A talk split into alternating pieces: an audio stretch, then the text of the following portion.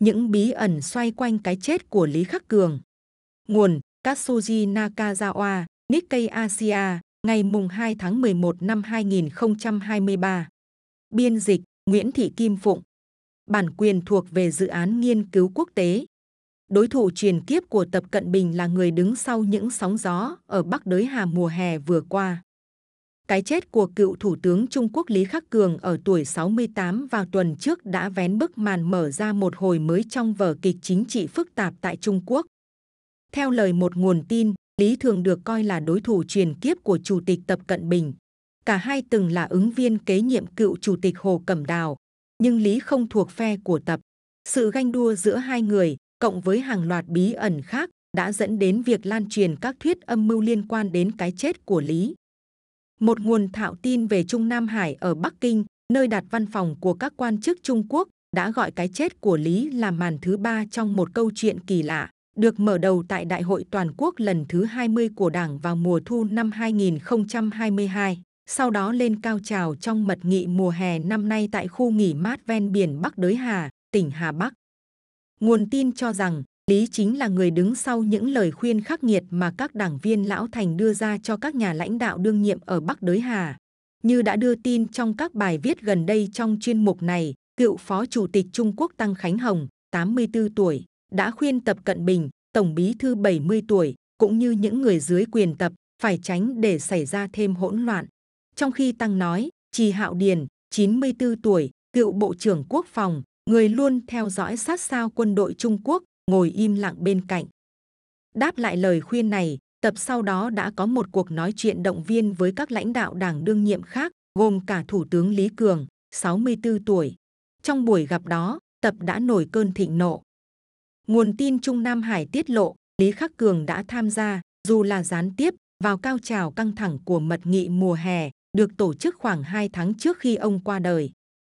Năm nay, Lý Khắc Cường không đến Bắc Đới Hà, nhưng nhiều khả năng quan điểm của ông đã được phản ánh trong lời khuyên của Tăng. Trong bối cảnh đảng đối mặt với một cuộc khủng hoảng chưa từng có, các đảng viên lão thành đã phải trưng cầu ý kiến từ nhiều nhân vật nặng ký. Quyết định đồng thuận của họ sau đó được trình bày bởi ba đại diện, Trì, Tăng và Trương Đức Giang, 76 tuổi, cựu chủ tịch Ủy ban Thường vụ Quốc hội. Giờ đây, Lý Khắc Cường đã qua đời, chúng ta chẳng thể nào biết được ông đã thực sự truyền đạt điều gì cho ba vị đại diện. Nhưng bằng cách xem lại những gì ông nói ngay sau mật nghị Bắc Đới Hà năm 2022, có thể đưa ra một số suy luận. Lý, người vẫn còn là thủ tướng cách đây hai mùa hè, đã nhận xét rằng sông Hoàng Hà và sông Dương Tử sẽ không chảy ngược dòng. Ngụ ý rằng chính sách cải cách và mở cửa do cố lãnh đạo Đặng Tiểu Bình khởi xướng sẽ không biến mất, Lý tự hào là người kế thừa hợp pháp của chính sách cải cách và mở cửa, được duy trì vững chắc qua nhiệm kỳ chủ tịch nước của Hồ Cẩm Đào, người mà Lý coi như anh trai. Vì vậy, Lý có thể đã được tham vấn về cách thức Trung Quốc nên tiến lên phía trước và quan điểm của ông đã được truyền tải tới các nhà lãnh đạo đảng đương nhiệm tại Bắc Đới Hà năm nay. Một chuyên gia quan sát chính trị Trung Quốc lâu năm, ở cả trong và ngoài nước, đã bình luận về cái chết đột ngột của Lý vào tuần trước. Người này nhận định, điều quan trọng mỗi khi lịch sử Trung Quốc có biến động không phải là những sự thật sẽ không bao giờ được tiết lộ, mà là điều mà những người dân bình thường tin là sự thật. Tôi lo rằng có khá nhiều người đang tin vào cái gọi là thuyết âm mưu. Ở Trung Quốc ngày nay, sự bất thường đã trở thành bình thường. Hãy xem xét vở kịch diễn ra tại lễ bế mạc Đại hội Toàn quốc năm 2022 của Đảng. Hồ Cẩm Đào, vị cựu chủ tịch nước 80 tuổi, đang ngồi cạnh tập thì bất ngờ bị ép rời khỏi địa điểm họp. Gần đây hơn, Bộ trưởng Ngoại giao Tần Cương và Bộ trưởng Quốc phòng Lý Thượng Phúc đều đã bị cách chức theo những cách khiến người dân Trung Quốc bình thường cũng phải thắc mắc lý do tại sao. Trong lúc bí ẩn vẫn chưa được giải đáp, Lý Khắc Cường lại đột ngột qua đời, một lần nữa khiến người dân Trung Quốc bối rối. Sau khi nghỉ hưu, chẳng phải các cựu ủy viên thường vụ Bộ Chính trị, cơ quan ra quyết định hàng đầu của Đảng, sẽ luôn được chăm sóc y tế chu đáo suốt quãng đời còn lại hay sao? Dù họ có đi đâu, chẳng phải những nhà lãnh đạo đã nghỉ hưu này sẽ luôn có các bác sĩ, y tá, vệ sĩ và thư ký tháp tùng suốt ngày đêm hay sao? Quả thật, sức khỏe của họ đôi khi còn được kiểm tra vài lần mỗi ngày. Chính nhờ hệ thống quản lý y tế 24 trên 24 đó mà các đảng viên lão thành hiếm khi qua đời ở độ tuổi 60 hay 70, hầu hết đều sống đến độ tuổi 90. Lý Khắc Cường là lãnh đạo về hưu trẻ nhất. Cuối tháng 8, ông còn trông rất khỏe mạnh khi đến thăm hang Mạc Cao, di sản thế giới ở Đôn Hoàng, Tây Bắc Trung Quốc. Thế nhưng, vào ngày 26 tháng 10, Lý đã lên cơn đau tim đột ngột và qua đời lúc 0 giờ 10 phút ngày 27 tháng 10. Sau khi mọi biện pháp cứu chữa đều thất bại, Tân Hoa xã đưa tin. Vấn đề là không có dấu hiệu nào cho thấy ông đã được đưa đến bệnh viện ở Thượng Hải, vốn là nơi có công nghệ tiên tiến nhất và đội ngũ bác sĩ tim mạch giỏi nhất Trung Quốc. Tại sao bí ẩn cứ thế chất chồng? Một nguồn chính trị đáng tin cậy khác của Trung Quốc đã chỉ ra bối cảnh giúp hiểu được tình hình chính trị và xã hội nước này sau cái chết của Lý. Nguồn tin cho biết, trong cơ cấu chính trị của Trung Quốc, điều quan trọng nhất là vị cựu thủ tướng là đối thủ truyền kiếp của Tập. Trong khi chính quyền Tập đang cố gắng vượt qua những khó khăn chưa từng có về kinh tế, đối ngoại và an ninh, công chúng Trung Quốc dường như đã chuyển sự chú ý sang đối thủ truyền kiếp đã nghỉ hưu hồi đầu năm nay. Nguồn tin cho biết, nếu Tập không còn lựa chọn nào khác ngoài việc phải bất ngờ nghỉ hưu sớm vì một lý do nào đó, thì Lý sẽ là người thay thế Tập vì Lý vẫn còn trẻ. Cuộc cạnh tranh giữa Tập và Lý bắt nguồn từ trước Đại hội Toàn quốc năm 2007 của Đảng, khi người ta phải xác định ai sẽ là người kế nhiệm Hồ Cẩm Đào. Ban đầu, Lý được coi là người có cơ hội được thăng chức. Ông là trợ lý thân cận của Hồ và là thành viên thế hệ tiếp theo đầy triển vọng của Đoàn Thanh niên Cộng sản, một tổ chức thanh niên của Đảng. Tập khi đó chỉ là ứng viên số 2. Ông đại diện cho lợi ích của các thái tử Đảng, con cái của các quan chức cấp cao của Đảng và của thế hệ đỏ thứ hai, một nhóm nhỏ hơn, gồm con cái của các lãnh đạo Đảng thời kỳ cách mạng. Nhưng sau đó, Tập đã lập được một kỳ tích đáng ngạc nhiên. Trong kỳ đại hội, cả Tập và Lý đều được bổ nhiệm vào thường vụ Bộ Chính trị, nhưng cấp bậc của Tập cao hơn Lý một bậc. Vị thế này giúp Tập có cơ hội kế nhiệm Hồ. Đột nhiên, vị trí của Tập và Lý bị đảo ngược, nhưng Tập chưa bao giờ lơ là cảnh giác với Lý.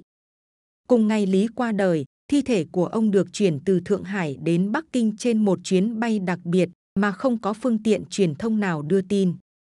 Mãi đến sáng thứ ba, ngày 31 tháng 10 năm 2023, truyền thông nhà nước Trung Quốc mới đưa tin ngắn gọn rằng thi hài của Lý sẽ được hỏa táng vào thứ năm. Ngày diễn ra các sự kiện khác, chẳng hạn như lễ tang và lễ tưởng niệm, vẫn chưa rõ ràng. Trong lúc chính quyền tập chật vật đối phó với cái chết bất ngờ của vị cựu thủ tướng nổi tiếng, một thông báo chính thức đã được gửi tới các nhà chức trách ở các trường đại học trên cả nước, yêu cầu hạn chế các sự kiện tưởng niệm Lý Khắc Cường trái phép. Tuy nhiên, hàng ngàn người vẫn bày tỏ lòng thương tiếc đối với Lý trên khắp đất nước, bao gồm cả ở Hợp Phì, thủ phủ tỉnh An Huy, nơi thủ tướng đã trải qua thời thơ ấu.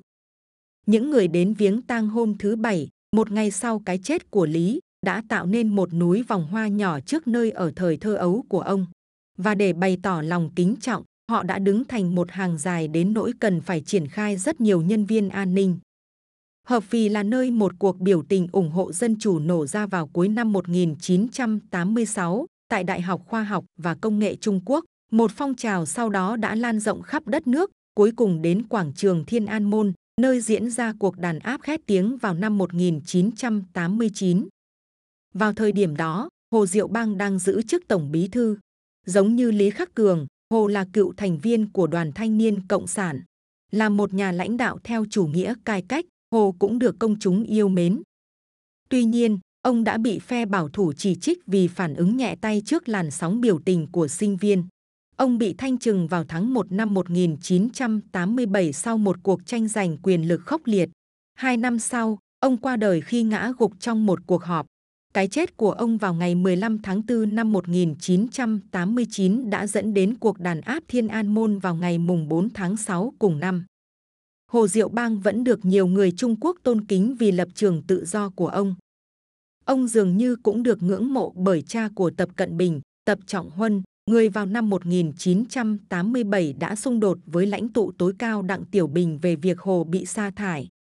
Tập Trọng Huân, một thành viên Bộ Chính trị vào thời điểm đó, đã cố gắng bảo vệ Hồ, chấp nhận nguy hiểm đến tính mạng mình. Sự phản đối kịch liệt của ông đã làm trì hoãn đáng kể cuộc họp mở rộng của Bộ Chính trị nhằm bãi nhiệm Hồ. Một cán bộ đảng đã nghỉ hưu tiết lộ, đồng chí Tập Trọng Huân đã thách thức Đặng Tiểu Bình bằng cách ở lì bên trong đại lễ đường nhân dân. Đó là một cuộc đình công một mình. Cuộc họp Bộ Chính trị mở rộng đã bị trì hoãn hơn 10 ngày.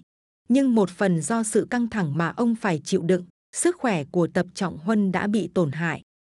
Làn sóng người thương tiếc Lý Khắc Cường cũng xuất hiện ở Trịnh Châu, thủ phủ tỉnh Hà Nam, nơi Lý từng giữ chức bí thư tỉnh ủy. Có người đã để lại lời nhắn, trời xanh nhìn thấu chuyện trần gian, ông trời có mắt.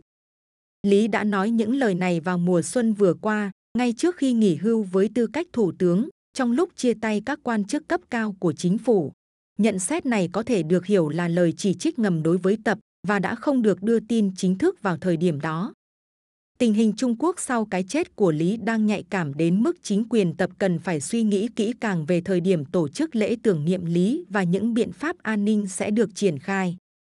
Cái chết của Lý đến ngay trước tháng 11, đánh dấu một năm kể từ khi bắt đầu phong trào giấy trắng của giới trẻ nhằm phản đối chính sách Zero Covid hà khắc của chính quyền tập. Nó cũng là một phong trào nhanh chóng lan rộng khắp Trung Quốc. Một năm trôi qua, nhiều thanh niên Trung Quốc vẫn thất vọng không tìm được việc làm sau khi tốt nghiệp đại học. Những thanh niên này sẽ diễn giải lời chia tay của Lý Khắc Cường với các quan chức chính phủ cấp cao. Những lời đang ngày càng vang vọng sau khi ông qua đời, như thế nào? Câu trả lời chính là chìa khóa cho tương lai chính trị và xã hội Trung Quốc.